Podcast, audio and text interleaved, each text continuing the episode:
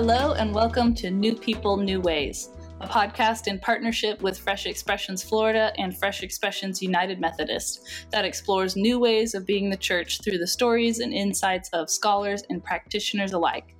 I'm Piper Ramsey Sumner. I'm a layperson and a cultivator of fresh expressions for the Florida Conference of the United Methodist Church.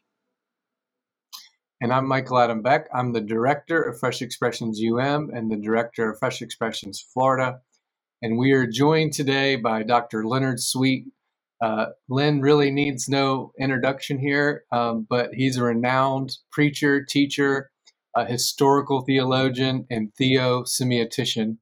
Uh, he's a prolific author, a professor to doctoral students at four different institutions, uh, including Drew University and George Fox University, where I myself went and studied with Len to get a doctor uh, in doctorate in semiotics and future studies. Uh, and he is an expert in preaching, evangelism, ecclesiology, best known for his interests in church history, semiotics, and the future of uh, mission in the church. Um, and Len has shaped a whole generation of uh, of leaders across the the theological spectrum, really, but for sure in in the tribe called Methodist, um, including me and many others. So, Len, thank you so much for being here today and giving us your time and speaking in this conversation. My joy to be here. Thank you. Thanks for joining us. I'm so glad we're here. This feels like a big deal. The Leonard Sweet is here with us. yeah, right with, with my two dogs are sleeping, so I'm hoping they stay asleep. Oh yes. Yeah. Well, they can join in if they want to. I don't think so. so our first big question that we always ask, um, which it can go in so many directions, which is what makes it fun. The question is, who is Leonard Sweet? Oh my goodness, who is Leonard Sweet? I am a follower of Jesus. My um, my theme song is um, it's actually uh, uh, an Indian song. Um, comes out of the mid 19th century when a a uh, family was being martyred, and the the head of the family. Um, this this is in Assam, which is China calls it South Tibet, but it's northeastern India. And as they were killing him and his family, he and and before that they ask him to repent and ask him to uh, you know be an apostate and give up the faith. And all he could say is i have decided to follow jesus. I have decided to follow jesus. I have decided to follow jesus. And and when that his last words were heard they they made a song out of it. And we we now know it as kind of a little sunday school ditty. I've decided to follow jesus. No turning back. No turning back. So um, the story behind that, the story of martyrs. Um, the difference between a maverick and a martyr is sometimes only three paces. You know, so um, all mavericks have to deal with, and we're all mavericks here, have to deal with that that threat of martyrdom. So it's a it's a song that has deep meaning. Um, I've decided to follow Jesus, and that's basically who I am. My identity is found in Christ, and um, that's who I am. I love that, Len, and I love how you always call us back to um, the person of Jesus, his living, glorious, you know, resurrected, still wound bearing self. And um, I love really how you pushed against the whole leadership uh, uh, culture where it's all about leadership, leadership, and try to call us back to followership. But that's a whole other question uh, right now, and maybe you'll have a chance. That almost made me a martyr. I was thinking you were speaking. The stones, I, I the stones started coming, man, and they're still coming, but I'm still standing. yeah, I was thinking. Yeah, you were on the edge of that yourself, actually. Um, so uh, you were a pastor's kid, but but really more than that, actually. Like your your your mother was, um, you know, a preacher and and in mother tongue. Uh, you you really dig into that some but you grew up in the faith and kind of going around with her. Actually, I just came, Len. I was in uh, West Virginia, all through oh the mountains, and yeah, and working how, with how did Methodists. you ever leave? Uh-huh. how, how, how did you ever leave? It's such a beautiful state. I miss it so much. Boy, oh boy, yeah. I'm now out with the adolescent mountains of the the Rockies, the Canadian Rockies. You know, the American But those are adolescent mountains. The the mature mountains are those in West Virginia, the mountain mamas, and once they get into your bones, you can't you can't get them out. That's right. That's right. And everybody I talked to, like you were their claim to fame in West Virginia. Even the Baptists, the Methodists, they're like, "Oh yeah, Leonard Sweets, I'm here." um, and I was mentioning you in the in the gigs. So, but yeah, so you you kind of grew up with that upbringing. You could maybe talk to us a little bit about that. But then you had a kind of a period where you went like atheist for a while, right? And and yeah, and hardcore, what, hardcore uh, Marxist and Maoist had various uh, kind of atheist expressions and stages. Uh, about six years, I I say I did. Some people sow wild oats. I planted a prairie, and um, for six years, I was uh, I was a real uh, apostate and proud of it. Um, yeah. Yeah. So what what actually brought you back to the faith? Tell us about that journey. Well, this is where the whole concept of liminality comes in. I mean, I was, you know, I deconverted. That was my most powerful religious experience growing up. Um, I deconverted from the faith at 17 and and um, but I kept tracking with the river. I, I in my liminal stage, I kept tracking with it because I we were very poor and I needed money for everything. And so I still played the music at churches. I still played it with the organ. I still did weddings. I still did funerals. So I'm always still tracking with the church, even though I'm, um, I'm really uh, hating it and despising my upbringing. And, but I couldn't escape it because I needed the money. So, and then uh, in my in the course of my journey, and I'm reading everybody, every all the number one atheists. I I went to um, and I, this was in Indianapolis. Um, a one of the introducers of Eastern religion. He was kind of the chief guru of yoga. Uh, his name was Baba Ram Dass. And mm-hmm. he and. Timothy Leary were professors. His name was Richard Alpert, but he died just a few years ago, like 2019. But he was giving a, a, a speech in um, the the major um, kind of place where they have public lectures in, in Indianapolis. And so I went by myself. I sat in the back row, just kind of see what what what he would have to offer. And I'll never forget he so he spent the first 10 minutes when he came out not saying a word, just getting his space right. It was kind of a living room setting, and he'd arranged the pillows, and and then when he got his space right, then he went to this little altar he had set up, and he he got out a, uh, a, a kneeler, and he lit some candles and did some incense, and he got out of a picture of his uh, of his guru. And he knelt down and lit some candles and said a prayer to his guru. And uh, it hit me like a ton of bricks. I'm telling you, Piper, Michael, everybody follows somebody. Everybody follows. Even if you're following yourself, you're still following somebody. You, if you put yourself at the center of the universe, you you you say, "I'm going to author my own story. Um, I'm going to be my own authority." You're still following somebody. You're following you. So everybody follows somebody, and of course, that you is shaped by culture and everything else. And so it just hit me: if you can find me any better person to follow than Jesus, I'll listen.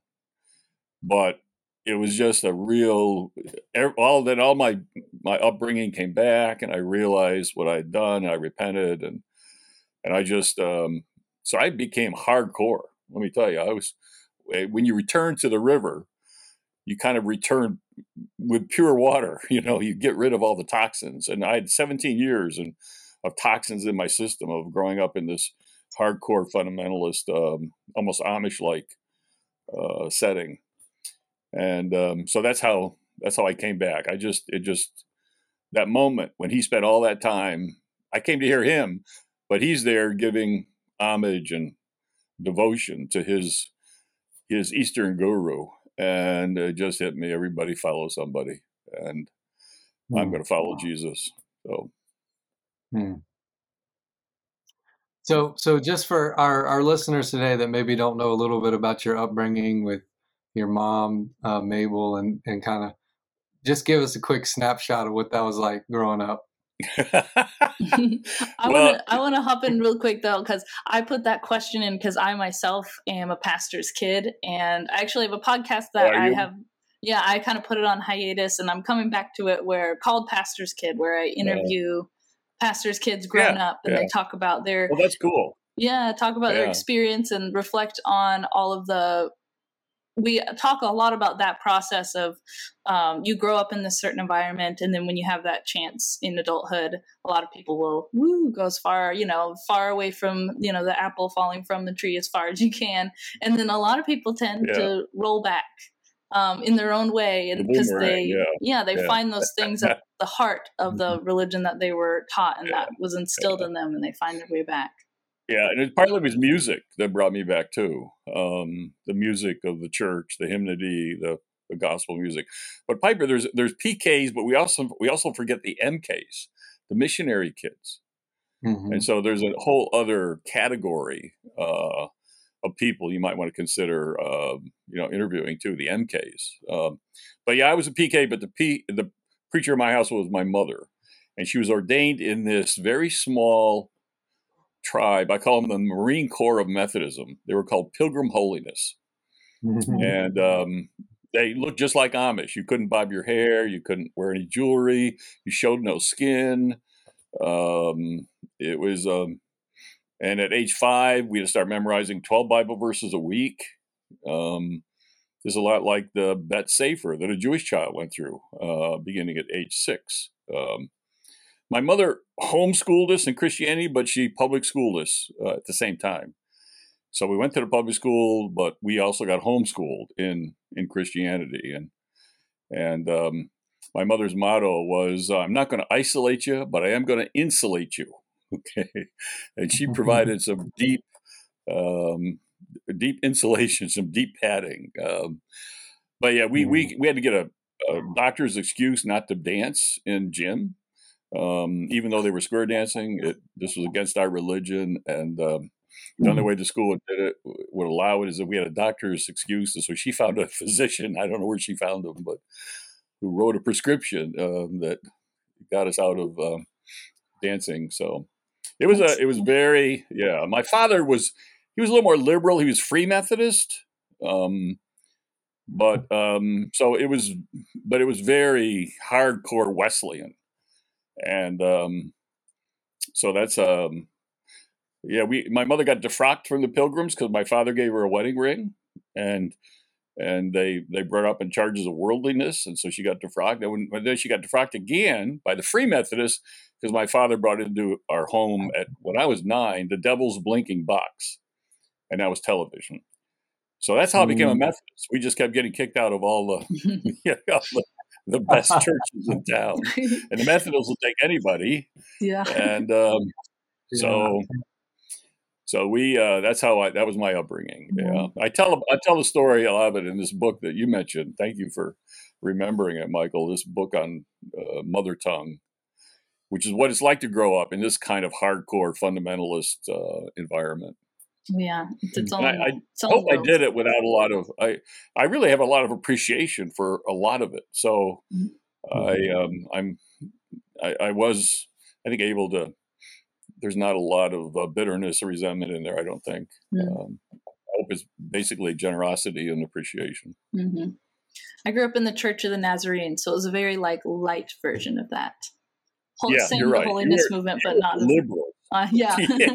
Sure. you were the way way out there liberals when Yeah. I was growing up. Yeah. I did. I had heard about the um about the wedding ring thing. That was a controversy for a while with the Nazarenes, but they kind of settled down by the time I was around.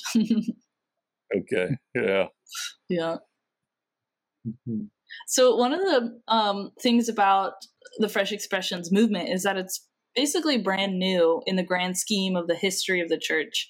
Um, so in your like study of culture and specifically how the church kind of fits into that, why do you think Fresh Expressions as a movement has grown so quickly into what it is now? What attracts people to it, and why does it work? I think one thing is it's uh, it's a renewal movement um, that is trying to renew the church, not um, you know revolt from the church or it, it loves the church. So it's a lover's quarrel with the church, and I think people sense that. Uh, yeah. They sense there needs to be a critique. We need to do some new things, but they're still basically, and that's partly because of Michael's spirit. I think, at least in the U.S., there's this deep love for for the church. Um, I think too that people are are realizing that um, for much the church, the future is coming. What and you? I don't even know if you even know what this means. By or COD. You ever hear that phrase? COD. When I was growing up, it means cash on delivery.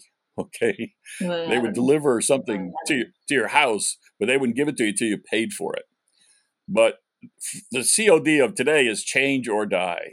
Um, mm. The future is coming, COD, change or die. And so there's this theology of change that in, I mean, anything that's alive is changing. That's the very definition of death is a body that doesn't change. So when you stop changing, you die. When you when you keep changing, you you're alive. And so it's very simple. It's COD. It's change or die. And Fresh Expressions is providing a a model and and modes of change that are um, faithful to the the tradition, but allow for all sorts of innovation and and uh, and uh, entrepreneurship and and imagination. So, I think people are realizing that uh, that it is we are in a COD uh, mode, and um, and there's also you know the, the Bible has this wonderful phrase: God's mercy, God's mercies are fresh every morning.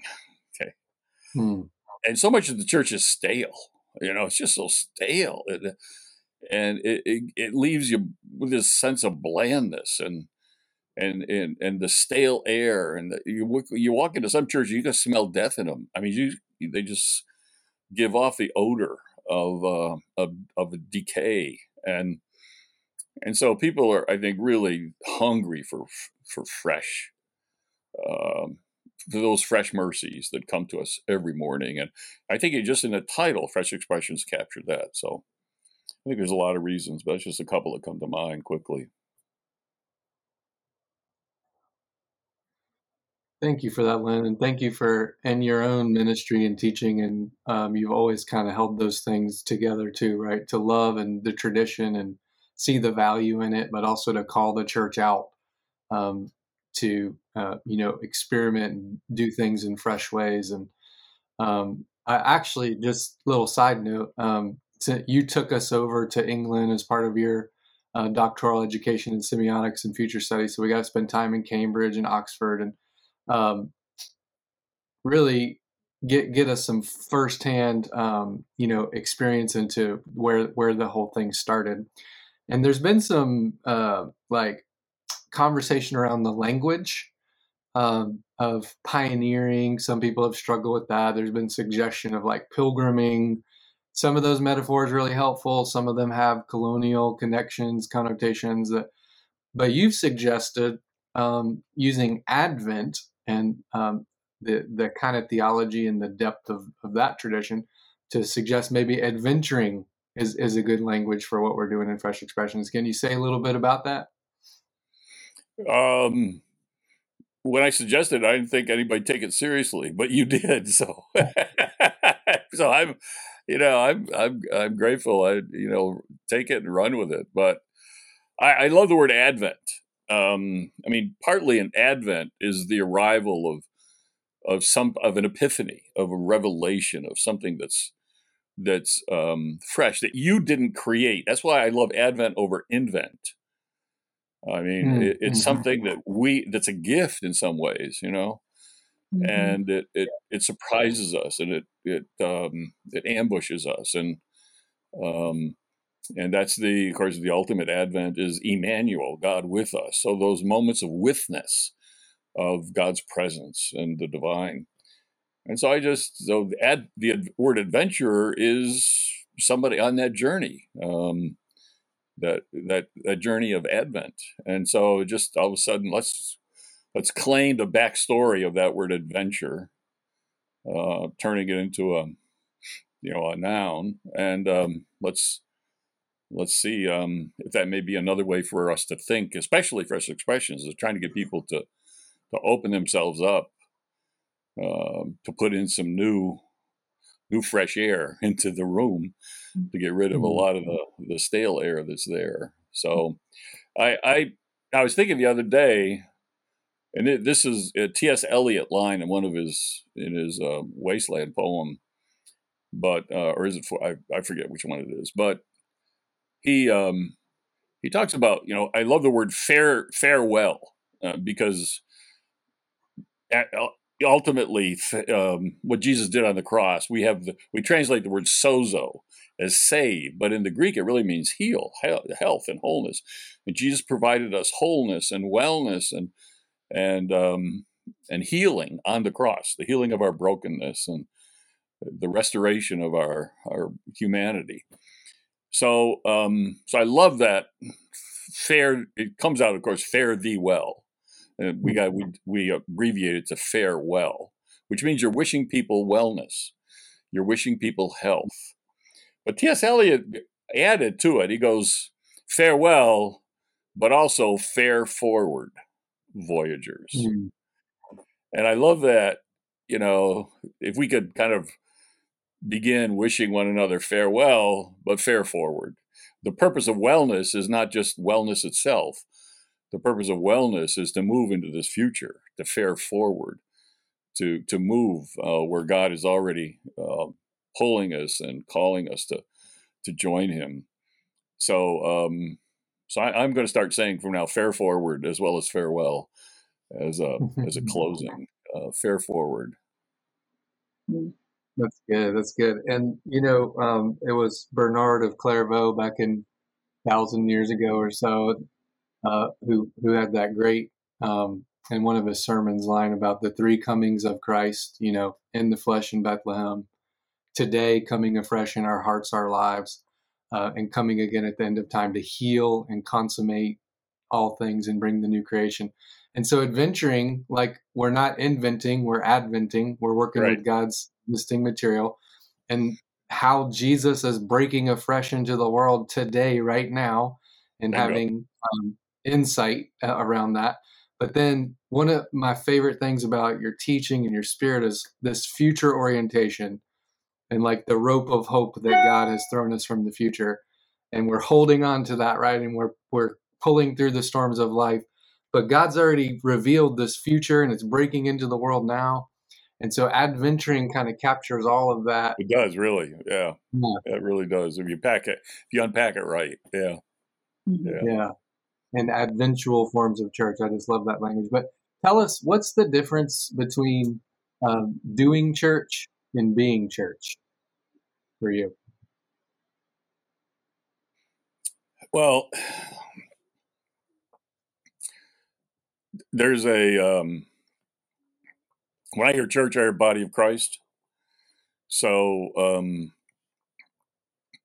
the ultimate is to be the body of Christ, and I mean that in both both senses. But the body of Christ will do what the body of Christ does. So you really can't separate them. But but there is this first uh, this little phrase "in Christ" is used. I, I, I get different counts when I count them, but basically around 216 times in the New Testament.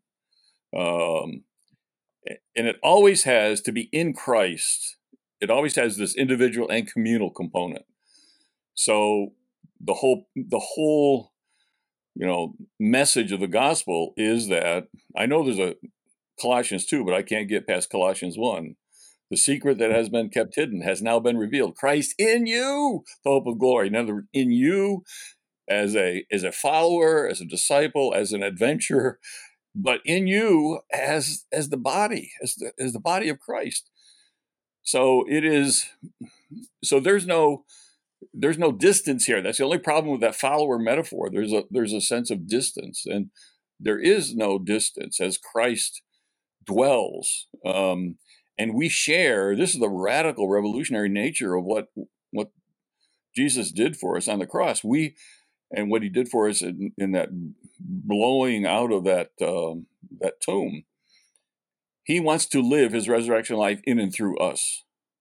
By us, I mean ourselves as the temple, but also as the church, as the as the new temple of his of his body. so he is. I mean, that's how he lives. I mean, I don't you ever. You must have learned this one, Piper. Uh, I serve a risen Savior. He's in the world today. I know that He is living, no matter what they say. Oh yeah, uh, he lives. How do I know He lives? He lives within my heart. He hmm. He's alive. He's two places at once. He's sitting at the right hand of the Father with his wounds, interceding for our wounds uh, through the power of his wounds. He intercedes for our brokenness, and and um, so he's hmm. there. He's ascended at the right hand of the Father, but he's also alive, not just there interceding for us, but he is living his resurrection life in and through us. So that's what it means to be the body of Christ. I mean, to be Christ. I mean, it, this is not. This is um, this is a radical notion that this is the word Christian, little Christ. That's what it means. There's only one big J, but we're all little J's. And mm. what does hmm. it mean that he wants to live his resurrection life in and through us? I mean, this is but this is truly good news. We've we've this is the the good news of the gospel. Uh, is not that we can be like him. I hate that doctrine of Christ likeness. No, no, no, no. Uh, oh, to be like him. That's another one where you may have remember singing Piper. Uh, oh, to be like him. No, no, no, no. We, are this is an unworthy ambition for a, a follower of Jesus. He is not to be like him. I mean, it is to allow his, the Spirit, which is always about the, the Spirit of Christ and brings Christ to life in each one of us. So, so that we can literally be His body in the world, be the hmm. temple, his, his temple, and the church be that temple as well. So you can't separate from me the individual and the communal, me and we. You flip me over, you get we. So you got to have both. And so the ultimate thing is what does it mean for the church to be Christ, to be his body. Uh, and then mm. after the being comes the doing, which issues from the being. Um, so you do you do Christ, but first you be Christ, um, and you he we serve a risen Lord, but we serve a rising Lord as He continues to rise in each one of us. Uh, so it's risen and rising, uh, yeah. a rising a rising Savior. Yeah, yeah.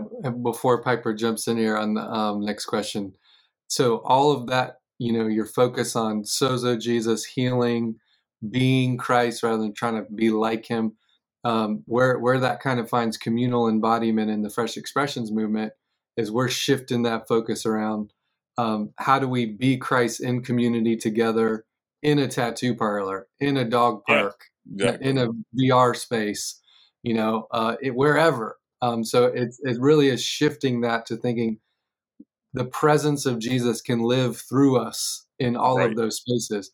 Where historically we thought, oh, we got to get people in a room and then we can, you know, the presence of Jesus will fill the room or whatever. This is more, we're going to go join Jesus out in the world. He's already there before we get there. And he, his life lives through us in those places. And so church kind of springs up from every nook and cranny of life. Um, right. Yeah. Yeah. That's and this is a radical shift in people's thinking, though, Michael, is to because most people have the idea that we take Jesus out into the world, like yeah. we stuff Jesus in our backpack and take him out there like a football and pass him around. You know, no, no, no. Before yeah. we ever got there, he was already there, up to something. You know, and that's why mm-hmm. the founder of our tribe, John Wesley, he the number one thing for him is do no harm. First of all, it's it's you know the number one in the Hippocratic Oath, but for him it made it was all about evangelism and mission. You do no harm, first of all, and we have we've roughed it, we've rushed in there, roughed somebody up because they're not what we think we are, and we've harmed the Holy Spirit. We've really hamstrung the Holy Spirit from doing what the Holy Spirit was already doing before we got there. So true evangelism is not show and tell; it's shut up and listen. You know, you you got to have a mm. listening ear. We got to be good listeners to, to to somebody else's story, to what's going on in that tattoo parlor, so that so that that the Christ that is already there can continue to reach full stature, mm-hmm. uh, as as Paul put it. Mm. Wow, I love that. That's one of the best things about fresh expressions and why I of all the different methods and approach to doing church in speci- specifically missionally that what keeps me with fresh expressions is that listening is the first thing you have to listen to where god is speaking and what god is up to but also to the people. If you're going to try like you're speaking of missions that's my biggest critique of missions is that it, it has for so long been for a lot of people and a lot of traditions a uh, kind of a colonizing mission where they come and they just try to make everybody look like them. And then all of a sudden, there are the people that are all across the world that dress like Americans because American missionaries show up and try to um, tell them this is what this is what a good Christian looks like and talks like and acts like, instead yeah. of it being. Yeah contextual and reflecting the people that live there and then also the people that live there being a part of the story of shaping it and the wisdom that they have themselves to contribute and also exactly. to teach you as a leader or yeah. as somebody who is bringing this message hmm. that's why i don't like the word transform i try not to use it hmm. um, i like the word transfigure rather than transform because i mean this is what missionaries have done. Wherever they've gone, they've gone, they say, okay, I'm here to tell you the gospel and to transform your culture. Okay. I guarantee you that the culture that they have the idea that will be that will issue and uh, the result of that transformation will look like them. Transformation is ultimately has this colonialist concept and component to it. You can't get rid of it. Mm-hmm. Because transformation is outside in. Transfiguration is inside out. As you become, as eh, you know, we become new creatures in Christ. You know, tadpoles become a whole new creature. I mean, the difference between a tadpole and a frog, I mean, the difference between a caterpillar and a butterfly, they are transfigured. We become new creatures in Christ. And wherever, you know, the gospel is planted truly, there's not just transformation, which comes up looking like I think it ought to look, but it's become something new. So there's new features of Christ I've never seen before that are in this new new creation now in this new new culture and there's certain things about jesus i will never know until jesus is transfigured into uh, incarnated into contextualized into a tattoo parlor i mean you know or mm-hmm. whatever that culture is. Um, so, mm-hmm. so you're exactly right. There is this, and that's my that's my critique of that word transform. You kind of I've never seen anybody who's used it that hasn't had that still that colonial component. That the ultimate what will result from this transformation will look something like me. Mm-hmm. It'll sound something like me. It'll be something like me. And no, it if it's truly Jesus, it won't. Mm. it won't. Yeah. Because is all about a new thing. So there's going to be something, there's going to be a, a, an advent here. Mm. Um, so, yeah. I like that. Speaking of context, you and Michael wrote a book together called Contextual Intelligence. So, can maybe both of you jump in and explain what that means and why contextual intelligence is an important thing to do while engaging in these missional forms of ministry and community building?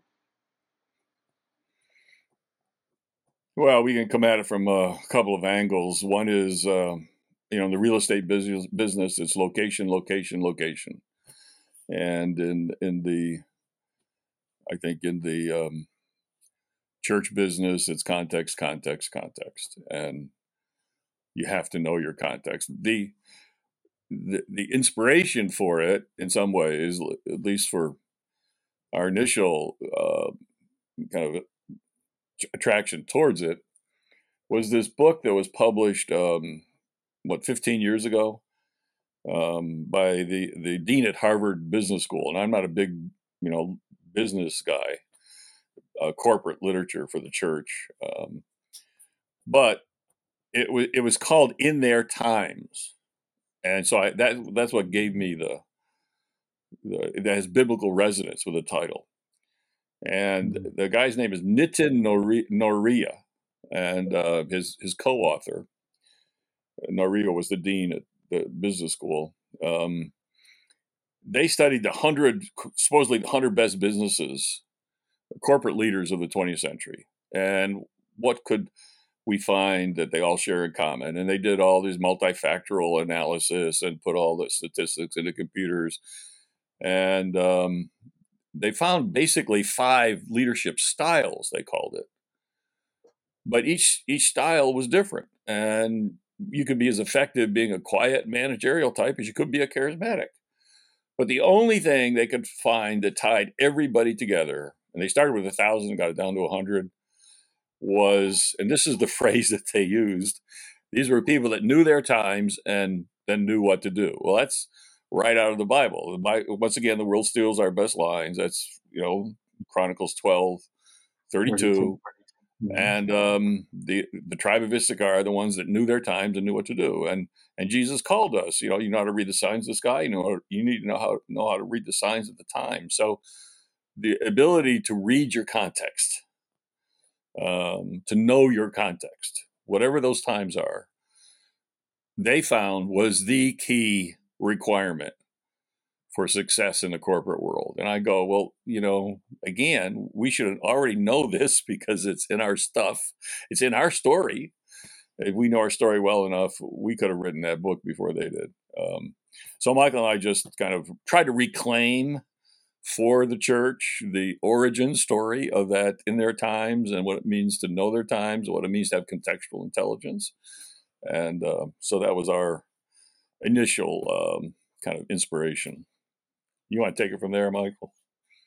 Yeah, I'll I'll chime in a little bit on it. And Piper, it comes back another angle on this is exactly what you said, like how the church has gotten mission wrong across history. So there's like the replacement model of mission: go in and wipe out everyone and supplant, you know, plant Christian culture supposedly. Right. And I don't want to I don't want to get Len riffing off that. But um, yeah, you then, thank you. then there, there's like the ennoblement model. Uh, back yeah. to Len's point about transforming. We're going to go in and ennoble and enlighten all these other cultures to look like Euro tribal, whatever.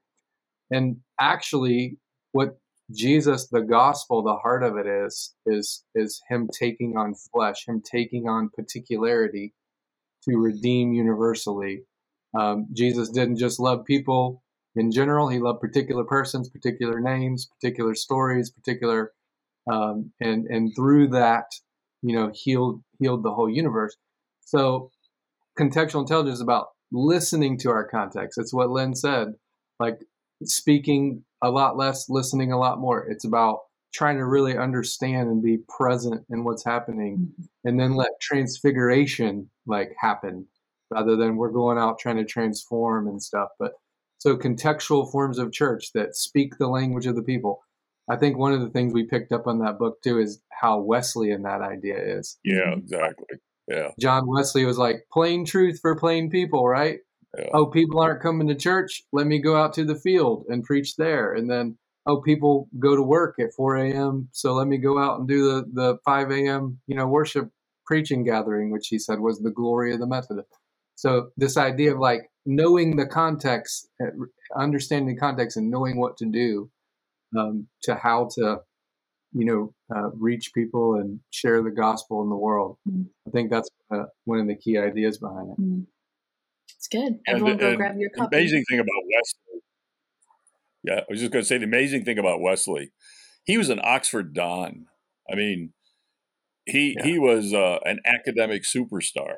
Um, and for him, he was willing to adjust to the context, even to the point where one day, and he's the one that started field preaching. I mean, go out in the fields. Can you imagine Wesley and all of his academic garb? And, and he goes out, and, and his his phrase was, as he kind of said, "Well, I guess it's time to get more vile," and yeah.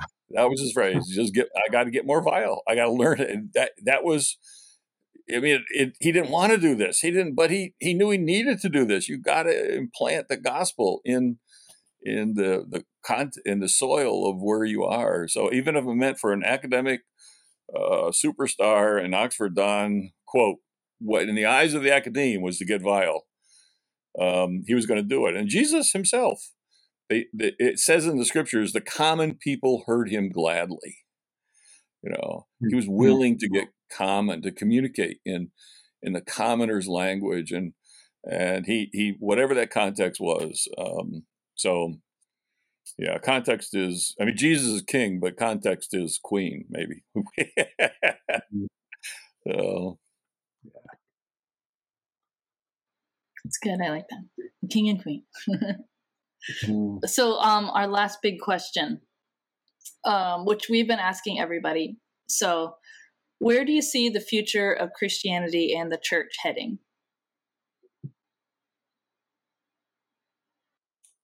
oh, eh, well, that, that takes another, you know, it's it's going to be heading in many directions. Um, I, I don't um, I don't know exactly where to where to begin. I the we're we're talking about a church also forming in the multiverse, and um, that's a whole other conversation. It's going to be, I think in China you got an above ground and a underground uh, church.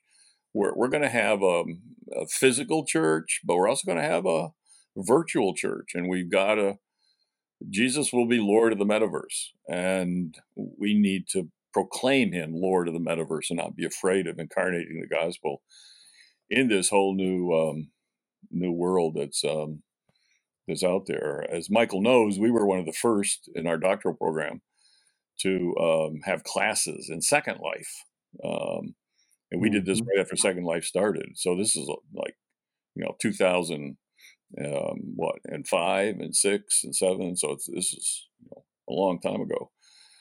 Um, and everybody there was in an av- was had an avatar, and their avatar um, um, was how they negotiated various campuses. We had a, a water campus, a, a desert campus, and a mountain campus. And any rate, um, so I think partly the future is going to be um, both um, and we and we need to develop an ecclesiology of the metaverse of of virtual a virtual church um, and not make it second class well that's not the real church no it, it will be real church and it, it it needs to be seen as as real church um, i also think we are in for some um, for some times of uh, persecution um, increasingly uh, you don't have to worry about this in Florida, but I live in the Pacific Northwest. I teach in the Northeast.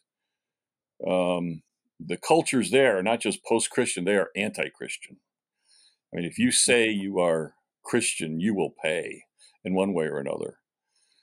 So we, we've got to learn a whole new way of being good guests in a culture, in a pagan culture, with many, many gods. And, um, and how do we serve faithfully uh, in that in that culture where um, there are many gods and people are open to many gods and least open to your God. Okay, so there's got to be a whole new mentality for uh, for the church. Um, um, this year, I'm having as my conversation partner at my my water advance here on Orcas. Um, which is just preceding the Future Church think tank. Um, somebody I can't give his name because he's helping to plant churches in North Korea, China, uh, Vietnam, some of the most inhospitable places for for churches today. Um, and he's sh- he's showing us how you can um, be a guest in these cultures and still proclaim Jesus in a way in which uh, the gospel can be can be heard. So I'm really excited to hear him and to um, receive his his counsel because I think this is the future. Um, we we no longer have the home court advantage. They're all away games. The crowds are not cheering for the Christians. They're saying, "You had your chance. Sit down. Shut up. You blew it." Um, give everybody else a say. We don't want to hear a word from you. And um, now you've got this countervailing force of, well, let's let's bring back this Christian nation, this Christian culture, as if we ever had it. But um, uh, but that's that's um, that's a recipe for uh, oblivion, actually. Um, so what what does it mean for us to to understand the context, which is um, this is a this is a whole new world, um, and it's a world where Mm. uh, world that Jesus loves, but it's much more like the first century than the twentieth century. Um, we're back into the kind of climate that the church was born in, uh, which was not hospitable to to the faith. and we had to learn to deal with that. So. Yeah.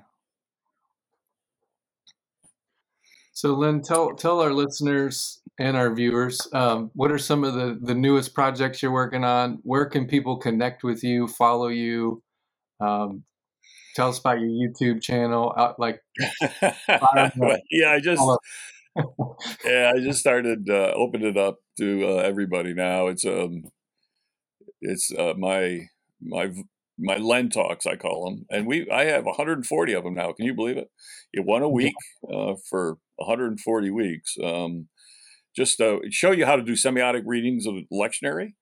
So it's lectionary based, but um, I do I do semiotics with the lectionary passages. So that's Len Talk on YouTube, my own YouTube channel. I have um, a podcast, my own podcast called Napkin Scribbles. Um, right now, we're looking at hymns that the church would would would be uh, at a loss if we lost. Um, so, um, hmm. and then um, then I, of course, my Facebook is where I do kind of a little blog uh, every other day or something, and so I do these my blogs. I do micro blogs on Twitter. So, yeah, if you if you just start um, looking at Len Sweet, and um, there are a lot of ways for us to connect. The, the big project I'm working on now is is a book I've been working on for 20 years called A Jesus Human. And uh, Michael hmm. knows about that one because I, I had his class read a read a little bit of it. And it's a it comes with a tandem book, uh, Designer Jesus, which shows you how to live. What does it mean to live a as a Jesus human? But the the notion that Jesus is the last Adam that restored us to our place as as true humans. And um, this is a big discussion right now because you got the number one theologian, arguably in the world from the Eastern tradition, David Bentley Hart, has a new t- new book called "You Are Gods." I mean, I, I thought I was reading Shirley MacLaine. A new age. you are gods. No, we were not created. So I'm I'm trying to give a, an alternative voice um, here to um, but you can't be human without the divine but god did not create us as divine god created us as human which is huge uh, and jesus shows us how to be human restored that true humanity so can we, we can live now out of our full humanness uh, in a world that has lost any understanding of what it means to be human so that should be out early next year so thank yeah. you for asking excited. Excited. Yeah, now, now, I'm extra excited. That sounds awesome. Um, and to our listeners, thank you so much for joining in on this episode of New People, New Ways. If you enjoyed this conversation with Leonard Sweet, don't forget to rate, review, subscribe, and share it. We are available on any platform that you want to listen through. Uh, if you would like to learn more about Fresh Expressions, you can check out freshexpressionsfl.org. And then we're also Fresh Expressions Florida on Instagram, Facebook, Twitter, YouTube, all those places. And with that, we will see you next time on New People, New Ways.